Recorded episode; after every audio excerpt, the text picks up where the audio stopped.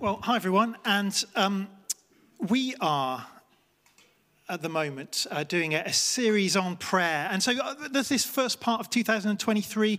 Uh, we're doing this series called Teach Us to Pray.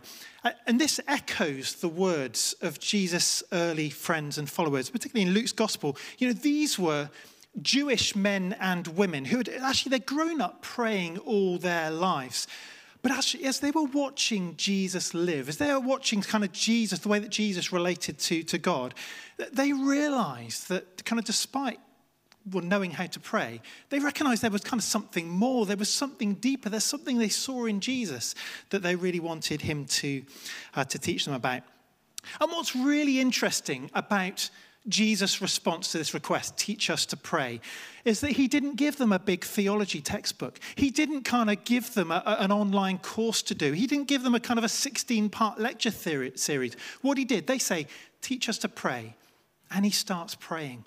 And he starts praying. And actually, for us, that is what Prayer Week has been all about. And I hope that you've really um, enjoyed it this week because we're all learners when it comes to prayer. We can all get better at it. We can all go deeper. But you know, the best way to do that, the best way to learn to pray, is to go ahead and do it, is to, to pray, to give it a go and then give it a go a little bit more. And that's what Prayer Week's been about to chat to God about anything and everything and take a chance to listen and see, you know, what is it, God, that you want to chat to us about.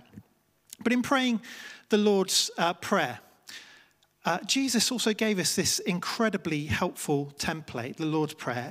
Um, this is from Matthew's Gospel Our Father in heaven, hallowed be your name. Your kingdom come, your will be done on earth as it is in heaven.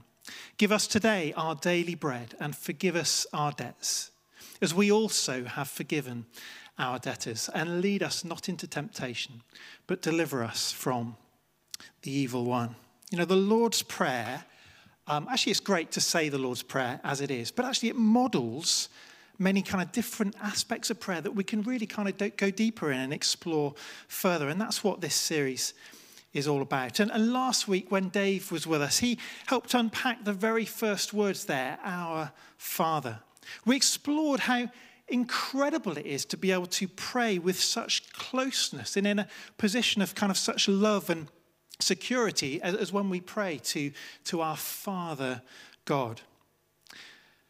And now, what we're going to do is we're going to come on to the asking part of prayer. And, actually, next week, we're going to be thinking a bit about prayer for our daily bread. It's the most incredible thing to be able to come right before the King of the universe and talk to him about our very smallest um, and most basic needs. And actually, you know what? Something Dave said last week we never need to shy away from doing that. It's never something we need to feel ashamed of, to come towards God and ask him for what we need. But today, we're thinking about a whole other dimension of prayer. Today, we are thinking about your kingdom come, your will be done on earth as it is in heaven. You know, when we pray, your kingdom come, we're shifting our focus away from our own needs and onto the needs of, of other people and the, the needs of the world around us. You know, there's a guy called Richard Foster. Um, now, you, you know you've got to listen to someone who sits in a field and has a long gaze off into the distance. You, you know that they're going to carry a bit of authority, don't you? You know that they're going to be, he's just about to sing. Do you think he's just about to sing? Looks like he's just about to sing, isn't he? But he, he says this if we truly love people, we will desire for them far more than it is within our power to give them. And this will lead us to prayer. Prayer is a way of loving others. We, we call on God and we say, for this person, for this situation, for, for this relationship, for this country, we need you. Bring about change. Show your power, O God. And in this aspect of the Lord's Prayer, Jesus is teaching us to realize that our prayers are vastly powerful. And our prayers are vastly powerful because the one to whom we pray is vastly powerful. If you've been using the, um, the prayer guide uh, this week, one of these, um, not just for this week, you can use it any week, but if you've been using that this week, you would have noticed uh, this, this quote from Mother Teresa, um, which I can't read on the screen, so I'm going to refer to my notes. It says, God shapes the world by prayer. The more praying there is in the world, the better the world will be. The mightier the forces against evil. You know, the thing is, nothing changes the world like prayer changes the world. Let's just listen to this story for a minute. Um, a couple of weeks ago, I was talking to a member of our church called Jonathan, who's not like some big prayer warrior guy. He's, he works in, in London, in the city. He, he was just telling me he'd gone in uh, very early to work for a meeting near Parliament back in August, on August 14th. And as he walked the streets, he was remembering how we had a terror attack on, in that part of, of, of London last year. It was terrible. 50 people um, were, were injured, five were killed. And as he thought about it, he just became really, really troubled and began to pray for protection and safety on all the people, like walking the streets and the offices around in Parliament and so on. And it was so strong that he actually ended up walking in those streets for an hour. Wow praying and thinking, is this crazy? Like, what's going on? Why do I feel so troubled? It's not something he'd normally do. By 7:30 a.m., he ran out of stuff to pray about, checked into a coffee shop, sat down to drink coffee. Seven minutes later, a terrorist drove into pedestrians just 100 yards from where Jonathan was sitting. And obviously, we'll never know whether you know his intercession had that direct sort of impact. But what we do know is that in the previous attack last year, um, there were 50 injured and five killed. This time, there were only three people left with very minor injuries, no one killed, and there just happened to be an ambulance driving right behind the terrorist's wow. car. So people got attention instantly. And what's more than that, CCTV footage revealed that the terrorist had been driving those very streets for the hour before the attack and had almost certainly driven past Jonathan, who was interceding against that attack. Wow. And then it gets more amazing because then Jonathan's wife, Linda, said to me that morning she was woken early at home. She said, I never wake up early, but I woke up early with this sense I need to pray for Jonathan's protection on his way to work. And so uh, you can think that's coincidence if you want, but I think that's how God often uses us to intercede to make a difference. I don't know what you uh, make of that, but you know there are countless stories all over the world of of God answering prayer and God doing amazing things. Uh, you might have your own stories. How many people here have had a, a, story of kind of God answering a prayer that they prayed for someone else, or perhaps a, a, someone else praying for you and answer prayer? Yeah, Great. You know, about two years ago, I had a frozen shoulder, this shoulder here. I had a frozen left shoulder, and I had had it for several months. And I was struggling to even kind of lift my left arm higher than that. I was kind of, I just wasn't able to, to do that because it was so painful. And I had this really helpful appointment with a consultant. And, and actually, they gave me some, some great exercises. And they, they told me that if I kept doing these exercises regularly, there may be, you know, we might see a little bit of a shift in about six, six months to two years, something like that, you know, sort of gradual improvement. But then someone at Highgrove during a service, in fact, they were watching a service online, and they, they kind of felt nudged by God to pray for someone for healing, for someone who had a painful shoulder. And I thought to myself, hey, I, I think that's me. Do you know what? The, the next day, my shoulder was 90% better. By the end of the week, I had full mobility back, and I could, I could do that again, and full kind of movement. You know, I, as far as I understand it, frozen shoulders don't just kind of get better all of a sudden. Um, but, you know, for me, I've no doubt that God answered that prayer that someone else prayed for me. And that's so many people's experience. What does it mean, though, when, when Jesus prays, Your kingdom come, your will be done on earth as it is in heaven?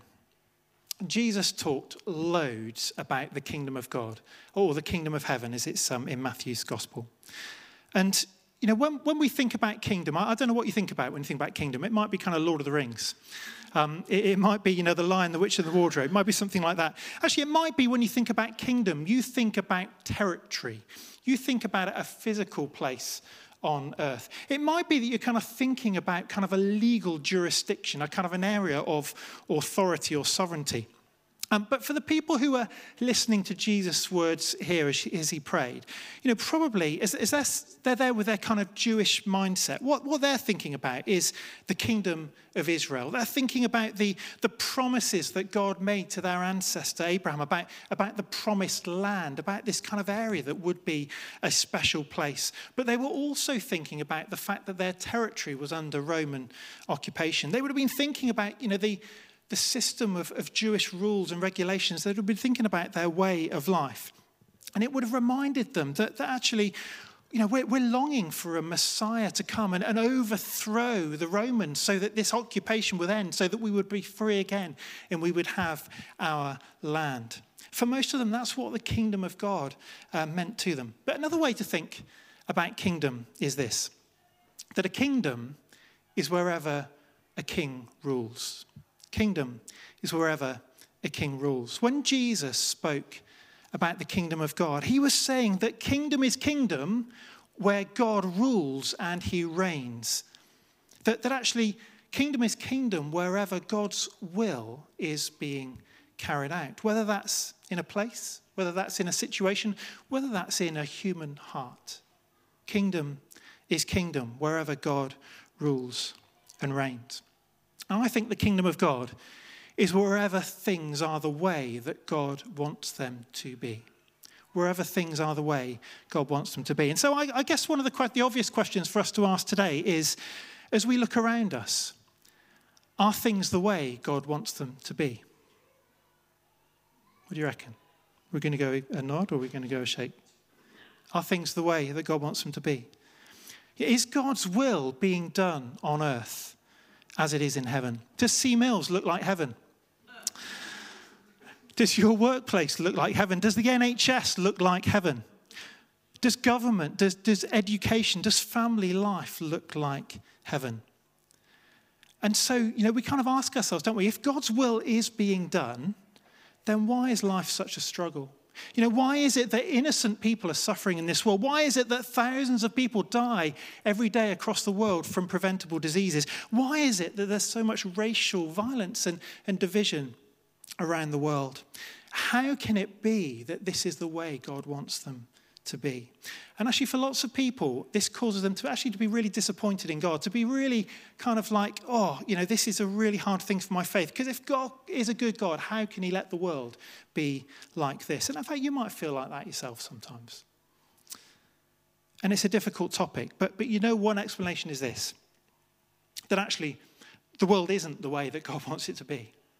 The, the world isn't the way God wants it to be. The reality is, is that we're living in a world where there are other powers at work, where there are, are human powers, where there are demonic powers, where there are spiritual powers and authorities and strongholds uh, that, that mean that in this world, God's will is not always being done. And as we read our Bibles, it, of course, it's not a surprise. You know, when Jesus came, he, he came announcing the rule and the reign of God. You know, in Luke's uh, gospel, uh, you know, read, he, he says to those around, the kingdom of God is in your midst. You know, we see lots of evidence of the rule and the reign um, of God in Jesus' ministry on earth. Don't we? we see the forgiveness of sins. We see the casting out of demons, the healing of sick. We see people being raised from the dead.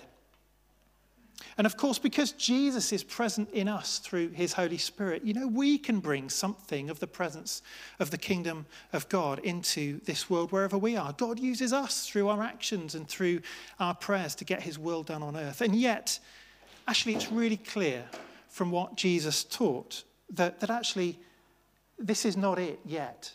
That actually there'll be something, that the kingdom of God will not be kind of full and complete and fully realized until some future time, until the time when Jesus comes again.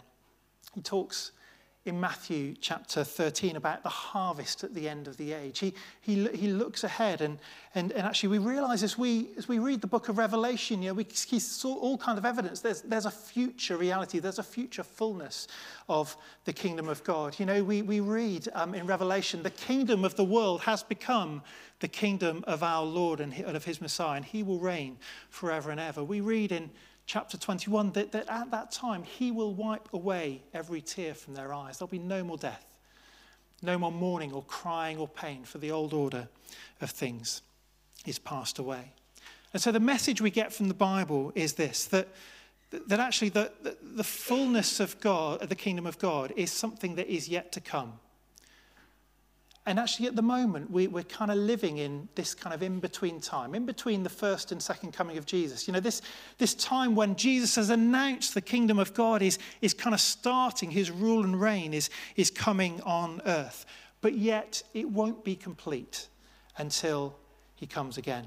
We sometimes use that phrase around church life. So, so the kingdom of God is, is now, but it's also not yet. It's a weird kind of thing, it's an in between time. And we do see glimpses of that kingdom of God. We see glimpses of heaven touching earth. We see frozen shoulders uh, healed. You know, we see relationships being restored sometimes. We see addicts being set free.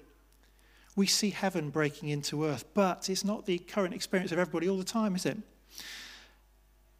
But one thing Jesus does is by modeling the Lord's Prayer, he's kind of he encourages us to be praying for more of that reality in our, our world, to be praying for more of the tomorrow to be evident today. And so when we pray, Your kingdom come, Your will be done on earth as it is in heaven, we're, we're praying that God's will, that kind of perfection, that, that the way that, that God wants them to be, that actually we would see something of that in our world now, as well as in uh, the, uh, the world to come. We're praying that actually the kingdom of God would displace all other powers and all other kingdoms and all other authorities now. And then actually he would correct, he would transform the, all, the, all that's wrong with the world, and he would start doing that now. So, in a few minutes' time, well, actually, we're going to spend a bit of time praying together. We're going to be praying, Your kingdom come, Your will be done on earth as it is in heaven. But just very quickly, um, here are four quick steps to how, how we grow in praying Your kingdom come. These are not my four steps, these are 24 7 prayers, four steps, but I think they're really helpful. And um, I'll post this on our social media channels afterwards so you can see it. But four, four things we can do to actually get moving in, in praying. One, uh, get informed, gather some facts you know, understand what it is that you're praying into. Get inspired, engage with the promises of God's word, where he says, If you will humble yourselves and pray, then I will hear from heaven and I will heal your land. As we, as we uh, engage with his promises that he loves us, so we engage his promises that, that actually he, uh, he is there for the broken, for the hurting, for the marginalized, um, then that's going to really help us as we pray we want to get indignant. You know, one thing that's really interesting about uh, this, about the whole of the Lord's Prayer actually, is that actually the, all the verbs in it are far more forceful than we would read them. That actually, really, it's, it's a little bit like this Come, your kingdom. Be done your will. There's something a little bit more commanding about the way in which we pray. It's not, actually, it is a request, but actually, the way that the, the kind of, I don't no Greek, Greek, but, but actually I understand it to be that actually a bit more of a kind of a direct kind of forcefulness of like, come on, come on, come on. There's something about letting the Holy Spirit getting us stirred up, letting us be, be those that really call out for that coming kingdom. And then get in sync. Pray with other people. There's nothing like praying with other people. Uh, one of the ways you could do that is come to our 7 a.m. prayer gathering on Zoom um, every Wednesday. It's great to see some of you there on, on Wednesday morning. But we're going to pray. But as I close, I just want to read um, a little section from Pete Greig, who we heard from earlier on. And um, I'm going to read what he says here about um, prayer. He says, um, Karl Barth, probably the greatest theologian of modern times, said that when we intercede, we are set at God's side and lifted up to him, and therefore to the place where decisions are made in the affairs of his government. Isn't that astounding? Imagine how shocked you would be if the president or the prime minister called to say that your name had been selected at random from a list of the entire electorate to spend a day sharing your insights on a range of issues with his executive in the interests of greater democracy. I'm pretty sure that you'd find time to go. In fact, you'd probably cancel anything and everything to attend. It might be one of the greatest honours of your life. But as a Christian, you have already received an even greater invitation. The King of Kings requests your presence at the very seat of government. He offers you a permanent place on his executive so that you can influence his actions on behalf of nations. It's an unspeakable honor. And yet, we're often too busy, too disbelieving, too insecure to accept the greatest invitation of our lives. And so, Lord, we ask you today, would you um, help us? We want to be those that respond to that greatest invitation to join you. And, and uh, Lord, I thank you for that truth that we know that actually at this time, Jesus is at the right hand of the Father, interceding, praying. That we know the Holy Spirit prays with wordless groans. So, what it is to join with you in saying the world is not the way it needs to be.